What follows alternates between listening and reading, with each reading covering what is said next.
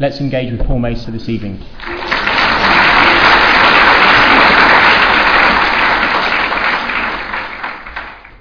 Thank you, and thank you for coming. Well, neoliberalism is broken. That's actually the title of chapter one of my book, and a phrase I always try and use to grab people's attention in the lectures I give. But in 2016, it became more than a metaphor. Brexit was the first big crack in the multilateral institutional order that has underpinned globalization and free market economics since 1989. But it wasn't the, wasn't the last big crack.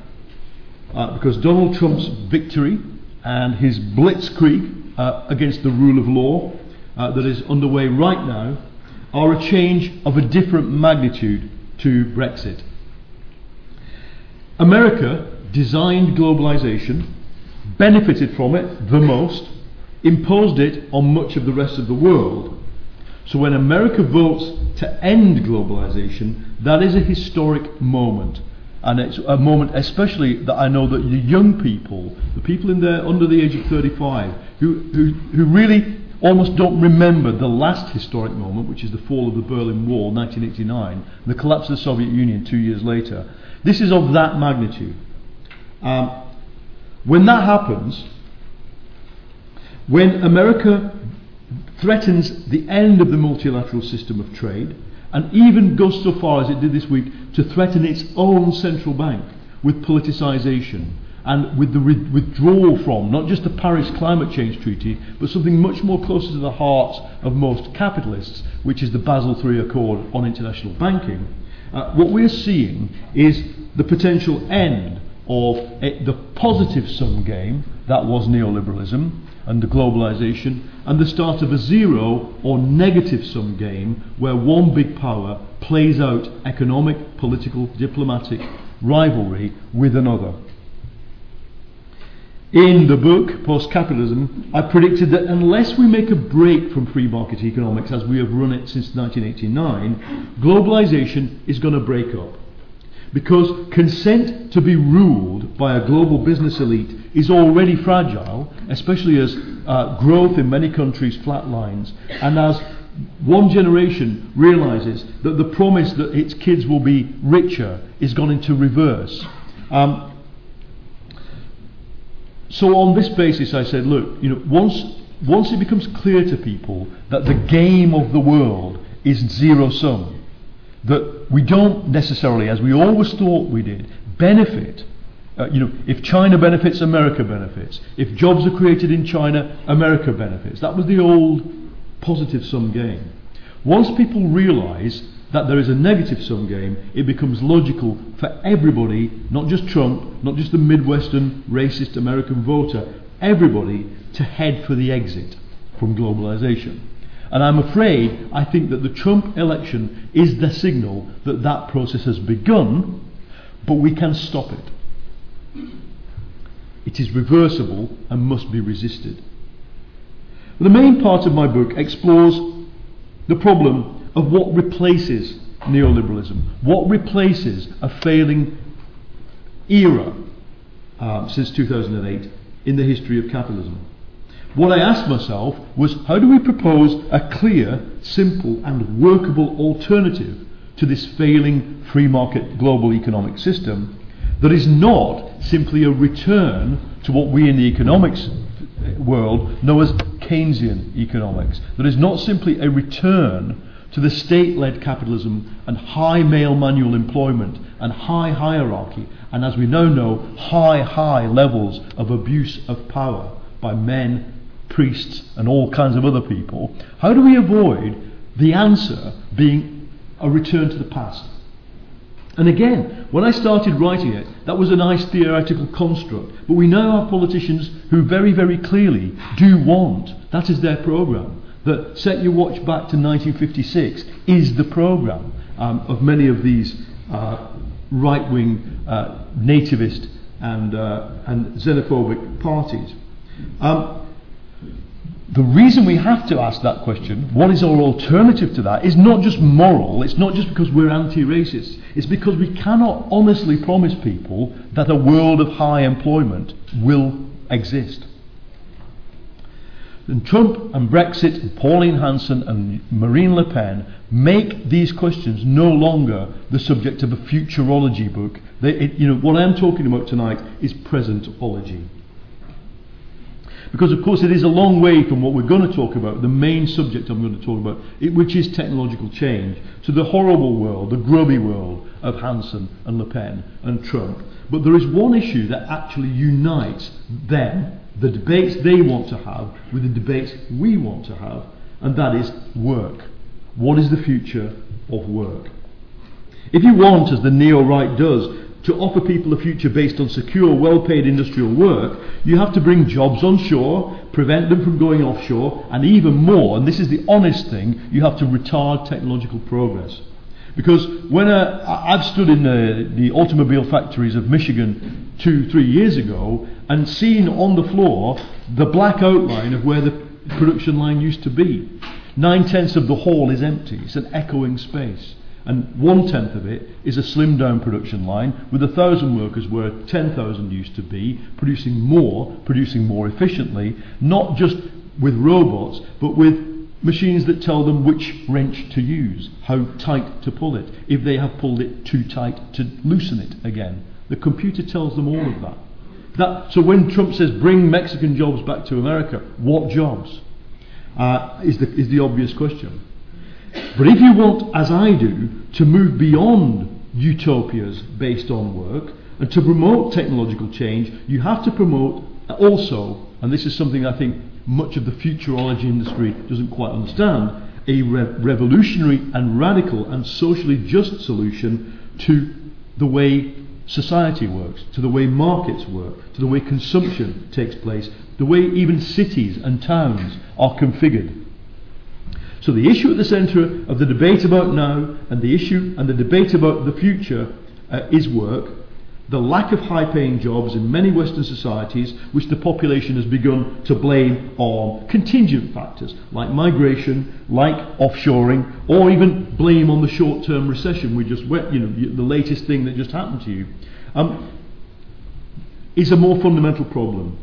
Because we are, I will argue, looking at the strategic decline in the amount of work humanity has to do to survive on the planet. Now, I'm not the first person to explain that what's different about uh, information technology, nor the first to say that neoliberalism doesn't work. But my book is one of the first to say these two facts are linked. Uh, so before we go any further, I, want, I do want to explore a little bit about what, how I understand the crisis of the current system. Why is neoliberalism broken? Now, by neoliberalism, I mean the whole world system. Other academics, other writers mean the ideology of Western capitalism. So, what we used to call the Washington Consensus. I, am not so bothered about the ideas, I'm bothered about the actuality. For me also, neoliberalism doesn't just mean countries that adopted Anglo Saxon free market economics like America, Australia, Britain. For me, they just take one side of a, of a, of a bigger deal, which China, Germany, uh, Japan, South Korea take the other side of that deal, which is to produce and to lend and to not offshore jobs and, in fact, to raise the well being of their own population. Even Germany has done that. So for me, it's like a yin yang. The whole system is globalization, not just the countries that call themselves neoliberal or free market. Um, so that's, that's by way, that's not a definition of neoliberalism, but it's a typology. It's what am I talking about? I'm talking about the whole world as it's currently organised. Um, neoliberalism for me was an attempt to solve the problems of the Keynesian era, the economic model which failed in the mid 70s, which many of us grew up within. And it did, solved it above all by doing one thing that I will insist is the fundamental impulse of neoliberalism, and that is to destroy the wage bargaining power of organised labour. And it replaced high wages with low wages plus credit. Item one is, the, is, is what happened to uh, productivity and, and wages in America since the 1950s until the point where they decide they can no longer tolerate a highly organized and well-paid domestic workforce, um, consumption, sorry, comp- hourly wages and productivity uh, march forward together. But since the 1970s, hourly wages in America have more or less flatlined. Some countries do better, countries like this one, which have high um, natural resources and room to expand. Uh, others which have absolutely chosen to, to flatline their own, uh, their own um, pricing power of their own uh, workforce, have, have more or less followed that path. So, it succeeds for a time because productivity carries on growing. Um, and for, uh, for several, two or three decades, the neoliberal model did drag large parts of the developing world, the global south, China, India, Latin America, into real and irreversible development. It also unleashed the biggest technological cha- period of technological change we've ever seen. Um, so, and that's in that context, you know, the smashing of the British miners unleashes the world which gives us Facebook and not what we had at the time of the miners' strike, if you lived in France, Minitel, a green screen state owned uh, early version of the internet. Um, it then triggers three boom and bust cycles and then a global collapse, which, although you have lived on the edge of and survived, I would still say is the most important thing that has happened in your lifetime. Because, as a result, this has happened. What you want to be looking at, I don't know, I've got a pointer, I don't think I've got a pointer. But anyway, what you want to be looking at is the, the, the, the, the, the, um, the, the grey line. Okay, so it's the it's the grey and not the white line. Can you see a grey line? Yeah. It's, so debt has risen from 100 right hand scale. Uh, 100% of GDP to 300% of GDP since 1980. Uh, this is world debt. Um, whereas, um, and, and in billions on the left-hand scale, it's from it's from 50 billion, so it's 40, 50 billion to 180. Um, now, that's not completely up to date because since the 2008 financial crisis, uh, we added to a debt pile of 230 trillion another 57 trillion. So when we uh, we all thought, ah, oh, there'll be a 10 years uh, downturn while we pay down the debt. Yes, there has been a 10 year downturn, but we have added quite a lot to the debt. So that's another thing that is kind of a significant. We've got, I know, we've got medics and nurses and all kinds of people who spend their lives monitoring graphs for fine movements. That was a, somebody's medical chart. You'd be very, very worried. Um, and what's the outcome of these three booms and busts and the racking up of massive amounts of debt and then the survival mechanism of some of this debt is public debt taken on to say bailout banks, some of it is private debt taken on by households to carry on surviving. But then the other survival mechanism is quantitative easing, the printing of $12 trillion worth of uh, plus uh, 12 trillion of free money to splurge around the world to keep the patient alive. What's the result of that? These are the most important interest rates in the world. Uh, I'm not going to talk about long cycles in this introduction. Uh, it's in my book. I, I, I, talk at length about the theory of long cycles in capitalist development. But that is a, a 50 year wave deflating. Uh, so, you know, basically, Capitalism is money that grows. Even Karl Marx more or less defined it like that. It's self expanding value, says Marx. Money that grows kind of of its own accord. Well, uh, as one of my friends in the bond market said, I didn't go to university and become a kind of rich and affluent bond market trader only to, see the interest rate on bonds reduced to zero. Because that's not capitalism. That's like communism, he says to me. Well, what we're seeing is the, is the secular decline of the returns on the most easy and uh, the, the safest uh, bet in capitalism, which is to lend to your own government, and that's not even up to date either. It's lower. There's about 12 trillion of negative yielding government debt in the world. So what that all those three graphs, let's rerun through them: stagnating wages, mushrooming debt, uh, and the slow kind of winding down of the clock of capitalist accumulation, add up to the real threat of what uh, the US former Treasury Secretary Larry Summers calls secular stagnation. Because when basically money cannot self expand, all kinds of other problems kick in about incentives to innovate, incentives to invest. So that, you know, it's not just crazy leftists like me or uh, born again uh, you know, pessimists like Larry Summers, but that most of the world's central bankers who assembled in Shanghai in March last year expressed the worry that this is going to lead to stagnation. And as Mark Carney, the British central bank governor, put it, um, we face a low growth, low inflation, low interest rate equilibrium. Uh, the only word I disagree with there is the word equilibrium, because you cannot have equilibrium when there is low growth, especially not in a world where 2 billion extra people are due to be born into it in the next 35 years, and one that is facing a catastrophic threat of climate change. So the financial crisis that began in 2008, I would argue, has now become a social crisis, spilled over into geopolitical fragmentation, and is going to get worse than that we had the rise now, and people, from the moment we started covering it in 2008, people said, you know, it's almost like journalists kind of sat there drumming their fingers, going, when's the far right going to turn up? Well, it's turned up. Um, in the Republican Party, in the Austrian presidential election, where by just a few percentage points they managed to defeat uh, an open, far more neo right winger than, than, than Trump or Hanson uh, from becoming president, and in the British Brexit debate. So the hard question should be what should replace neoliberalism?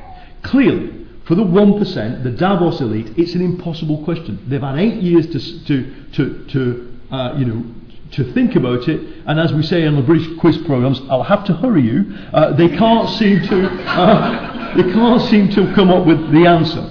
And uh, why not? Because they had convinced themselves, if you go to university and study mainstream economics or political science, that the current system, despite its flaws, is more or less the perfect form of society. Um, that everything that came before it was leading to this, and therefore it is quite a, an intellectual challenge to come up with the idea that it's actually not, it's broken and it's, di- it's doomed and it's causing all kinds of horrible uh, side effects. And, and, you know, the evidence was there, you know, friction-free capitalism, as Bill Gates called it. Thomas Friedman publishes a book called The World is Flat. Um, we get famously uh, Fukuyama's book, The End of History. The, the clue is in the book titles. Um, the, the, they couldn't imagine something better. Uh, and it's also become an impossible question for mainstream economics. Now, the, the economist Paul Romer, who plays two roles in my, in, in, in, he pops up twice in, in, in, my, in my introduction, um, recently uh, said a very influential and very mainstream e- economist basically said in, in, in, a, in, a, in, a, in, a, a peer-reviewed academic paper of some status that the mainstream economics profession has gone backwards for 30 years. That's quite a big claim. To, because what that means is this building and all the other buildings all over the world with beautiful sort of, um, sponsors' names on them are actually teaching you bullshit. Note I don't go as far to say that, but it, the implication is that, that, that, that, that's, what, that's what could be happening. Romer blames it on, on, an, on an addiction to abstract models, which I think we could talk about in the discussion, is right, but I trace that back to a more fundamental cause, and that is that macroeconomics, like neoliberalism itself, does not have a theory of the world. Its theory of the world is like a funnel in which all of history was destined to produce 21st century Australia, Britain, and America. Um, and it doesn't have a theory of historicness or challengeability or, or temporariness about, his, about human society. It assumes the present reality is the closest to perfection we're likely to get. All forms of society before it were just imperfect forms of now. Um, it fails to understand, above all, capitalism as a complex adaptive system. I argue that what we're going through is both the crisis of a 25 year old economic model and the beginning of a more epochal change similar to the one which took place 500 years ago when mercantile capitalism replaced feudalism in the West. At that time, the English philosopher Francis Bacon wrote, Printing, gunpowder, and the compass these three have changed the whole face and state of things throughout the world. Now, call me a silly old technological determinist, but that is not far off the kind of process we are living through. Within a hundred years of writing that, the world had changed fundamentally. So fundamentally, it was unrecognizable from, from, from the time in which Bacon was born, and the technologies that enabled it were, you know, sailing, what, you know, sailing, printing, uh, and shooting people, uh, as you know all too well here uh, in New South Wales. Um, here's how I think information technology is doing the same thing. Capitalism, I argue, is a complex adaptive system that is failing to adapt. That its ability to adapt has always relied on, well, replacing what is automated by new technology with new jobs, new skills, new needs, new higher levels of human life uh, that demand um, and provide a higher standard of living to most people. That's why your university lecturer is quite right when he sees you selling Green Left Weekly or whatever outside to say people have always predicted the end of capitalism and they've always been wrong, and that is correct. But my argument is that information technology disrupts that process of adaptation. You know, look around you in Melbourne or, or Sydney or London, you, and the most beautiful buildings are usually built between 1895 and 1914, the last great upsurge of, of, of capitalism, the, the, the last uh, industrial revolution, the so-called second industrial revolution. Uh, you could point to numerous examples from them. People will know about the production line, uh, the, the, the arrival of scientific management techniques. But the one I like the best is the replacement of vaudeville theatres in about 10 years by movie theatres. Vaudeville theatre had a workforce of about the size of a small ship. You know, they're, they're scurrying up and down on ropes. Uh, on the biggest vaudeville theatres in London, the Coliseum, they had greyhound racing on stage. That's how big it was. Um, it's replaced within 10 years by movie theatres. Movie theatre workforce is a guy, uh, as in Cinema, Cinema Paradiso, uh, cranking the, uh, the um, the, the movie, movie projector, two usherettes, and a person on the door. But what happens? Does capitalism collapse? No, because other jobs are created which soak up the workforce replaced by the movie theatre. Um, but information technology is disrupting that in several ways, which make, for me, post capitalism possible. It is di- disrupting the price mechanism, it is dis- disrupting the relationship of work and wages, and work and non work, as we call it, life.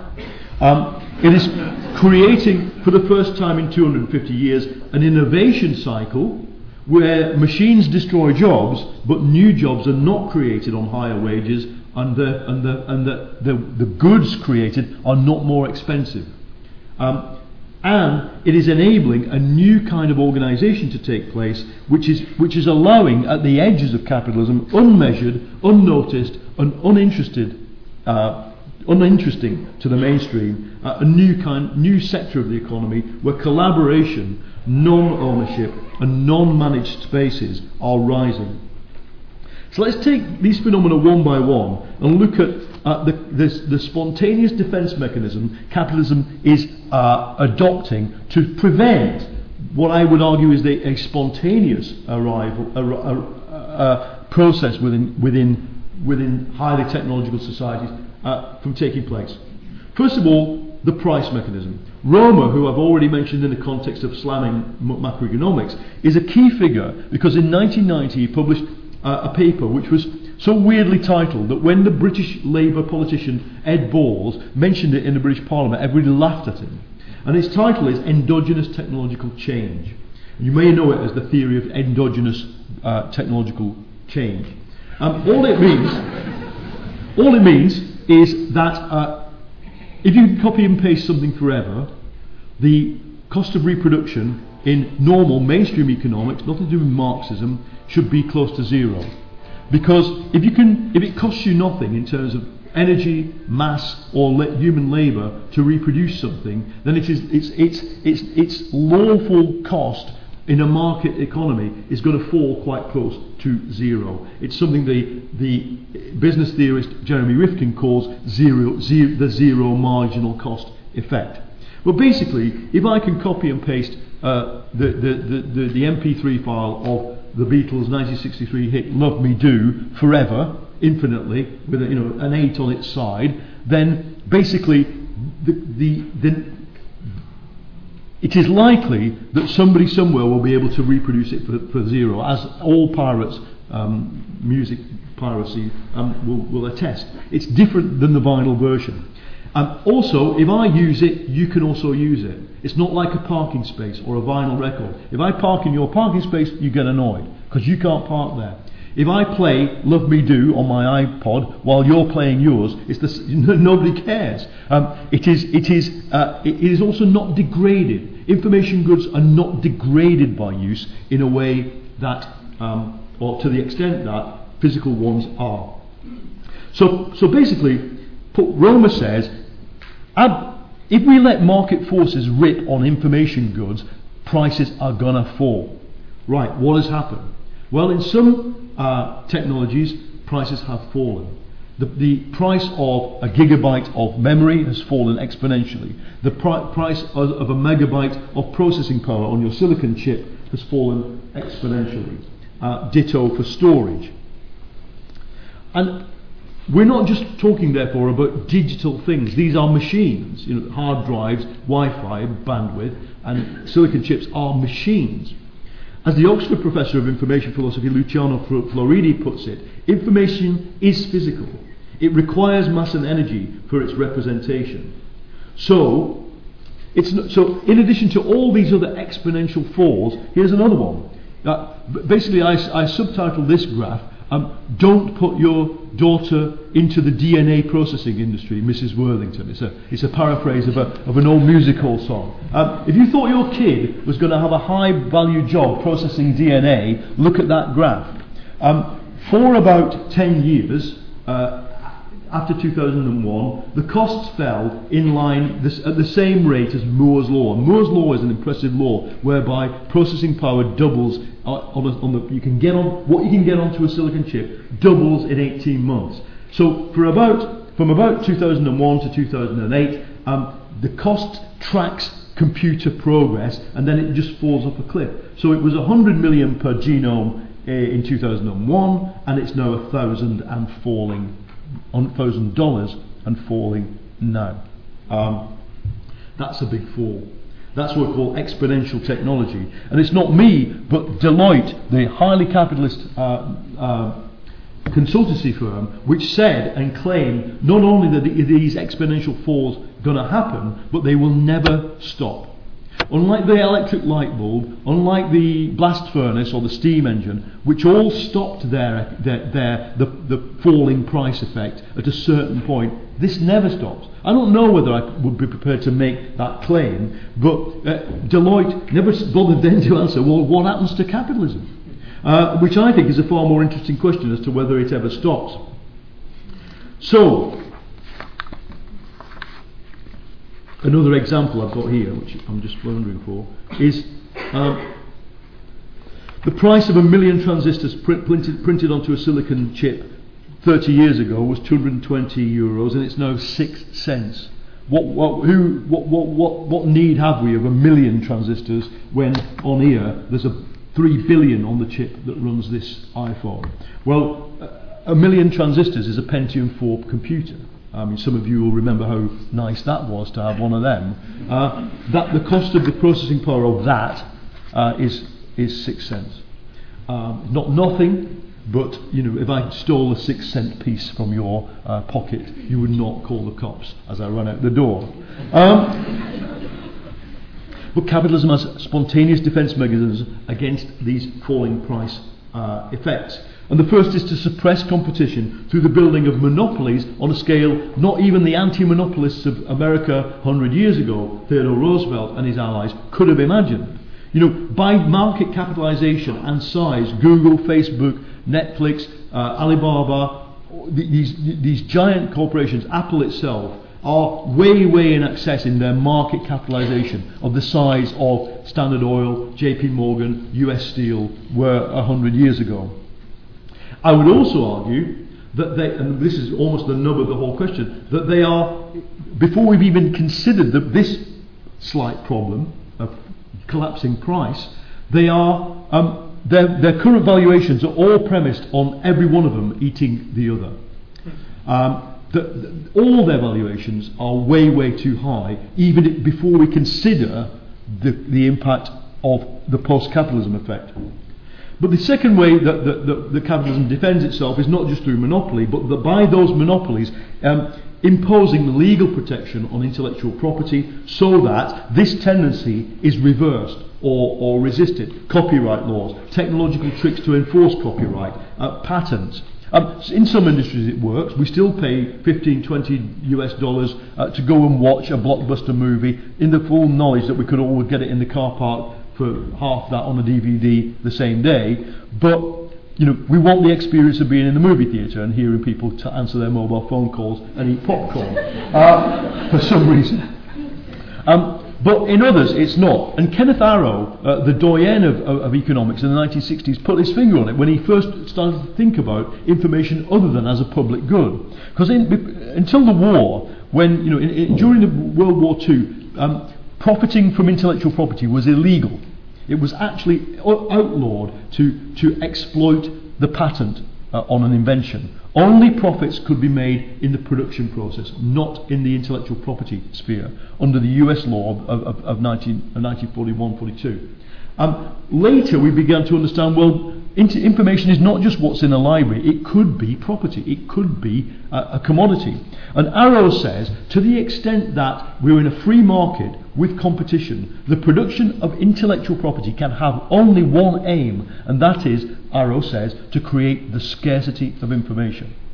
So, think about it mentally. The purpose of the monopolies plus information property law is to create scarcity where it need not exist.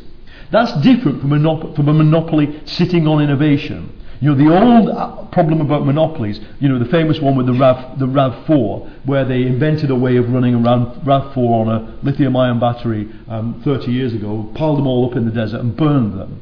Uh, because they weren't ready to unleash that yet on the world. That's not the main problem. It's the problem of placing value and price on stuff that shouldn't have value or price. But there are two problems. Monopolies erode. Competition does erode monopolies. Think about BlackBerry. Uh, used to be called that, that word used to mean a, a, small fruit that you can make jam out of. Then it, for about 15 years, it meant the most powerful technology in the world, and now it means to most young people now a small fruit you make uh, jam out of. Uh, think about what happened to Microsoft Windows. Um, sure, you know um, you can you can monopolise for a while, uh, but it, it, can't carry on forever. Um, and these post 2004 tech monopolies, uh, what are they there to do really? They're there to harvest what we call um, externalities, the positive spillovers of me and you and everybody in this room tweeting or conversing online with each other about what I'm saying, hopefully, or something else equally distracting. Um, you know, that, that, all, that belongs to them. The positive externality of us networking with each other is not ownable by us because of the technological gardens they have created for us to play in. Uh, so they, they base their monopoly power on externality, on artificial scarcity, and on devouring each other, but it can't last. In fact, the really interesting thing is capitalism is supposed to be a granular process. It's supposed to exist independently of the law. And in fact, the theory of neoliberalism is that the state isn't really necessary for capitalism. You get all kinds of heterodox theories in, in political science that say the state created capitalism, but that's not what is taught in most universities. The idea is capitalism reproduces itself independent of governments, and it, because it is a granular and spontaneous process to do with markets. The moment it becomes necessary for a capitalist to reinvent property, intellectual property law on the computer screen every day in the law, the law office of the big law firm, um, well, we know what happens to systems that have to be reimposed by bureaucratic diktat every morning because we saw what happened to, to the Soviet Union. And so it, it, it, it creates a fragility about capitalism that is new. Let's look now at the related issue of what information technology is doing to work. I think I'll just let this quote stand for itself. It's doing the rounds again on Twitter, but it's actually from, a, from the People's Daily um, Chinese uh, state newspaper 2015. Um, this is not an unusual um, story uh, where you know um, you can absolutely uh, you can reduce the workforce by 10%. Um, up the output by 250 and ensure better, better quality. Machi- at manual labour, machines are better than us. Um, First of all, technology is blurring the edges between work and leisure. So we sit on a plane like this. Is my great favourite stance on, on a plane. That's how I, I work. Um, it, because I'm next to 300 other poor souls also flying to Brussels trying to type out whatever it is that, that their work involves. Um, if it was a factory, that plane would be closed down for health and safety reasons because we are sitting too close. And yet, of course, it is a factory. We're all voluntarily working. Uh, because we work into information workers, high skilled workers now work to mod- modular targets, not by, uh, by the hour. You know, it doesn't matter to our boss if I flip over halfway through and watch Game of Thrones uh, or go to sleep, as long as I get my target completed. Um, next, information creates the possibility of, of um, the blurring of work and life and the detachment of, of payment from the actual hours of work done, on top of which it's creating the possibility of rapid automation, as this quote suggests. Um, somebody pointed out to me now that um, Rio Tinto has these huge lorries uh, driving into the to the uh, iron mines um, wherever they are in the middle of the Australian you know desert, uh, but they're controlled from Perth, the same way as a drone in Afghanistan is controlled from RAF Waddington in, in the East Anglia in England. Uh, that we already have quite a lot of what we're going to need to mass automate a lot of the things that used to need um, hands and brains in the same place. But we're not doing it. Um, the system, the neoliberal system we, we created, does rely on us all having access to credit, access to finance. To do that, you're going to have to have a job. The last thing they need is, is mass unemployment because then you're detached from the finance system and you're detached from the most important system that they are allowing us to use in order to feed their intellectual property production machine, which is your cell phone. Because you're really not going to have much of a full functional smartphone if you don't, if you've been long-term unemployed. Um, it is the last thing unemployed people give away. They- They'll cling to it their talk time.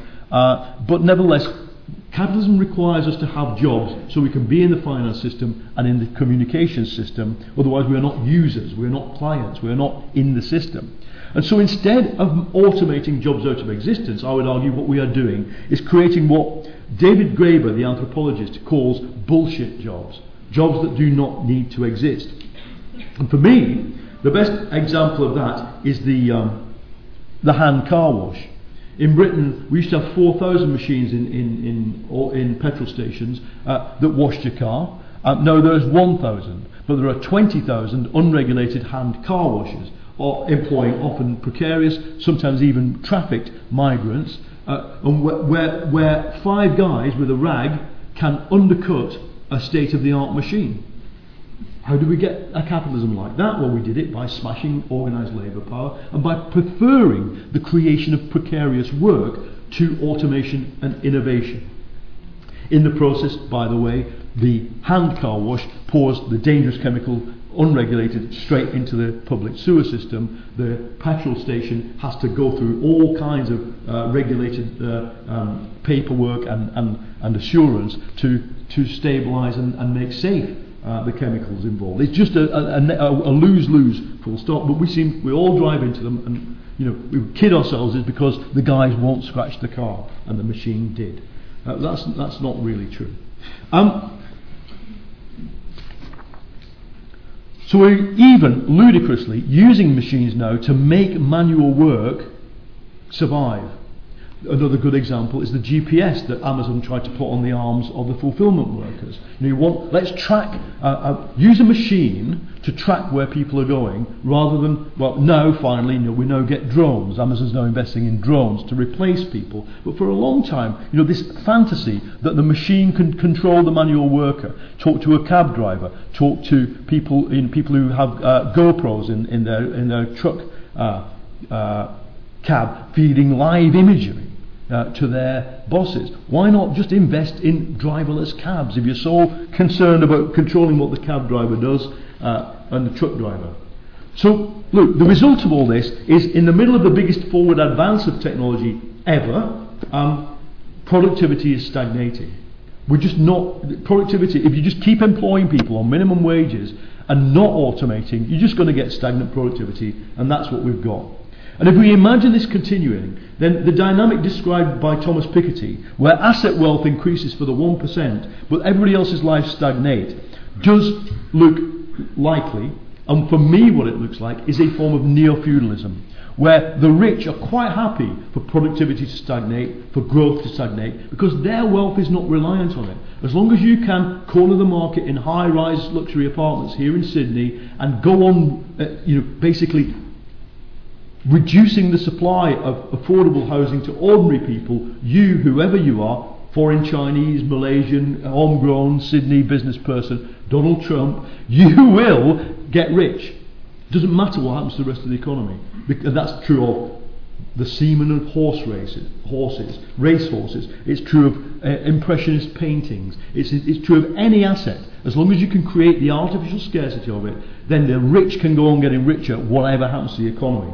And that's why the threat of neo feudalism is a real one. But there's a different uh, route out. The, the, title of this lecture is Can Robots Kill Capitalism? And the short answer to that is no. But to fully utilise a combination of robots, AI, the deployment of info, infotech into healthcare, into smart cities, into virtual and mixed reality, we are going to have to transcend capitalism. We're going to have to destroy and revive it. There's a great German word which Karl Marx often used, Aufheben, which describes this process, best, best translated as sublation in English. Um, the tools we do it will not be the ones the 20th century left used, which are state planning and public ownership. But we will need some of this, I argue. It'll be a new non-market economy, which I argue we can see emerging out of the collaborative, networked organisations that have grown up spontaneously using networked information technology over the past 15 years. Wikipedia, open source software, Creative Commons licensing in, create, in, in, in, um, creative work, peer-to-peer production, uh, maker labs. All of these things are seen as hobbies or niche by mainstream economics, I argue, are the basis of a new kind of economy. And Clay Shirky in 2008 summed up what is so amazing about the technology that we, even now, have effectively common ownership for all. Because it makes it easier for groups of people to assemble to do things together. Now, many people used it to assemble to do things together, like burn down, you know, uh, or assemble burning barricades in various public cities in 2011. But you know, those of us who understand and have read about the theory of business and the firm will know that what this also does is it makes it possible to do what you needed a business to do or a printing press to do before. You can do ad hoc with small and, and actually quite unmanaged uh, groups of people. And what I argue is that we need to take this new wiki collaborative free sector, recognise that it's not a hobby, it's not our escape uh, niche from the horrible world, but just like banks in the 13th and 14th century, it could be the basis of a new economy, unrecognised by the old economy in which it's been born, but in order to make it in, into the beginnings of a new economy, we have to design and manage a transition from now to a situation where we have a benign use of technology, benign use of automation, and the uh, use of new unmanaged and modular forms of organisation to create a different kind of economy. And I've put a list here of what I think it will involve. Um, it will involve embracing automation. It will involve detaching work from wages by some form of the basic income proposal, whereby the state pays people whether they work or not throughout their entire lives. I think in my transition project, the state does different things than it did in communism or social democracy. Um, the purpose of renationalising railways for my mate Jeremy Corbyn is almost like a moral thing that learned from the 20th century that we want to own this because it's a public good. For me, the purpose is to make train travel as cheap as possible. We know that the privatisation is best described as how to make things as expensive as possible. Um, but we didn't think of nationalisation, not really, as a way of making things cheap or free. But if you think about it, if the market sector is going to shrink, if wage work is going to shrink, then it's, uh, we, we encounter this problem when we try and talk as trade unionists to the precarious worker. Precarious workers tell trade unionists, look, don't worry about getting me a 5% pay rise, because much though I like that, my pay is shit anyway. Uh, they will say to you. Um, much better would be if we could have a, a, a, metro system in the city that was almost cheap or free, because then I could live my life much easier. And then if we had things like public housing that was cheap, then I could actually not have to lie almost like a sardine with people I don't uh, have a relationship with uh, in the same room every night, sharing a room in a place like London or New York. So, so the state's provision of cheap basic goods is a key thing rather than state planning, state direction of the economy. Um, we, we take the externalities, the information created by our common uh, usage of information technology, and we make them into a public good. This is what Barcelona has begun to do under the radical left uh, socialist alliance government that it's got um, with the smart city project. It said to large corporations, we will have the data, not you.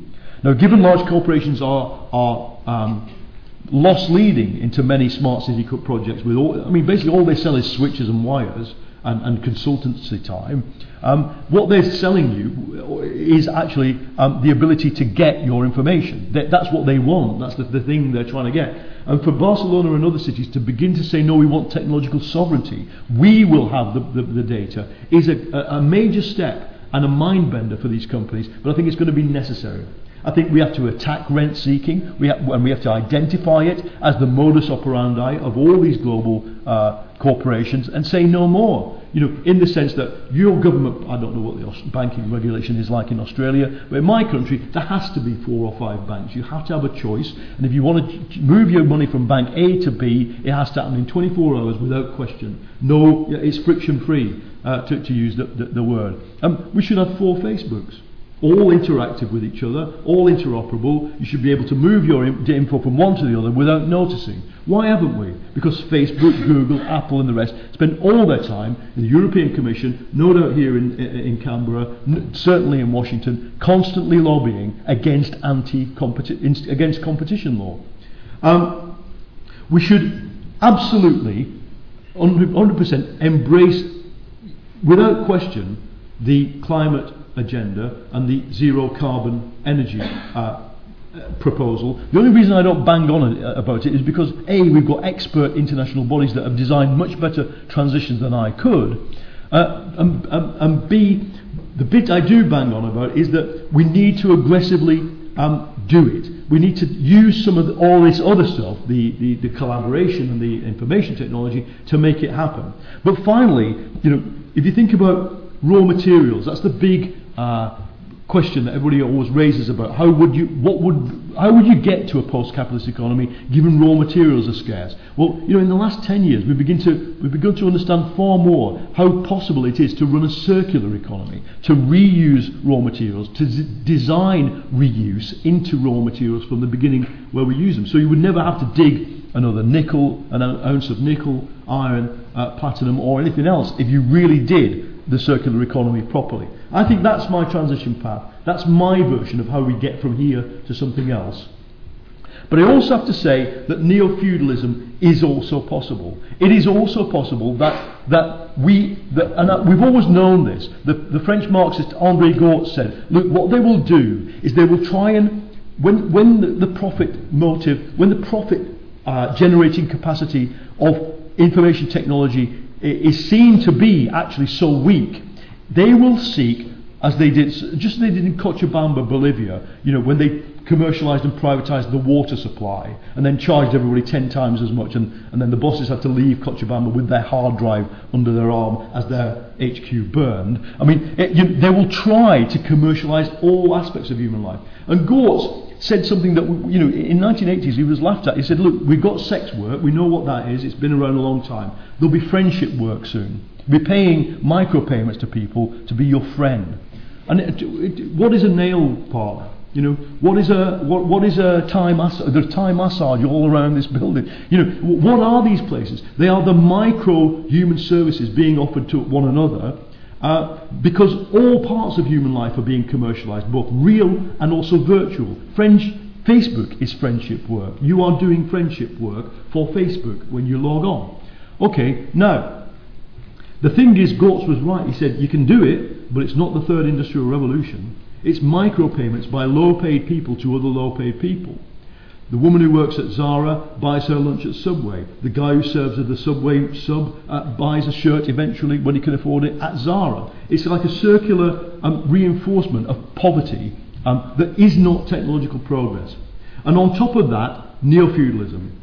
And I've been wondering when a politician would come along who embodied this, at what point, and I also almost thought it was impossible, at what point will the neoliberal elite, which believes in the rule of law, which believes that its current um, model could theoretically benefit everybody, which kind of expresses a belief in the payment of taxes and in globalization, at what point will a section of that elite realize that all that is wrong and that what they should do is actually embrace neo feudalism, embrace the rule of the elite only, the end of the rule of law, the uh, breakup of globalization, the head for the exit, the don't pay your taxes as a form of uh, a new religion, and lo and behold, uh, we've got two people who unashamedly embrace that philosophy. Now, I think here's what I've learned since I've written this book. I think the mistake people like me made was to assume that neoliberalism would last forever. Not forever, but would, the, the, the, fight would be between us, the social justice warriors, as they call us, and them. The, the Davos man, the neoliberal international elite, giving their money to charity. You know, Queen Rania of Jordan turns up at Davos every every January and gives a little lecture about the use of Beethoven sonatas in helping the poor, and all of that. Um, I was wrong. Because a section of the elite has detached itself. And what is more, this is my current mental construct about neoliberalism. I don't think Trump is the last or that last king of the neoliberal era. I think Trump is a break with neoliberalism. We're all trying to get our heads theoretically around what it is. I think Trump is the signal that a section of the elite has said enough of that old model, we have a different model. Another way of looking at it is we've known for about 30 years what a failed communism looks like. It looks like a kleptocratic, authoritarian, right wing nationalist clique rule. In enough countries for it, to, for it to be a kind of general rule, I think we're then finding out what happens when neoliberalism fails. Modern societies are very susceptible to mafias taking over. And this is what we now face. Um, we can stop it. I think we can stop it by resisting it I think we can resist it alongside, I'm even prepared to say this, alongside the neoliberals. I would stand with Goldman Sachs if it wanted to stand for the rule of law, globalization, multilateral treaties against him. Unfortunately, it is currently populating his uh, cabinet. And that's the, the, the, the culture war has gone hot, it's not real, it's coming to you. I'll finish by saying, if, you know, Steve Bannon, Trump's chief of staff, is right, and quote unquote, we're going to have a war in South China Sea, I hope he isn't right. I, I will do as much as I could personally, and I hope many of you would, to try and stop this craziness. But if he's, if he's right, if globalization breaks up into a series of hostile currency and commercial trading blocks, as it did in the 1930s, Australia can't be um, immune to that. What you'll get, I'll make this as a bit of futurology, what you'll get, forget your current party system, there be two parties in Australia, pro-America and pro-China. And you, you, would, you would begin to read politics almost immediately now that. You can start looking for that, that if this idiot um, does what, he, what his, his chief of staff is bragging about that they're going to do, they're going to provoke some kind of trade war with China. So this is serious for everybody. A good old Australia, which is ridden the, the coattails of the Chinese commodity demand boom, and, and done its own fiscal stimulus. We've got out of the financial crisis um, in a fairly clever way.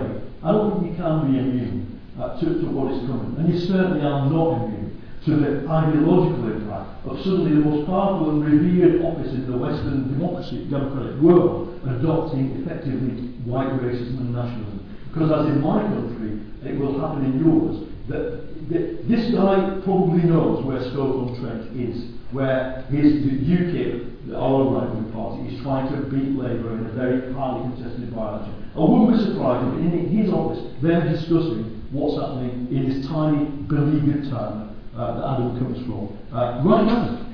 But soon they'll be talking about Western Australia. And that is where I'll leave it. Thank you.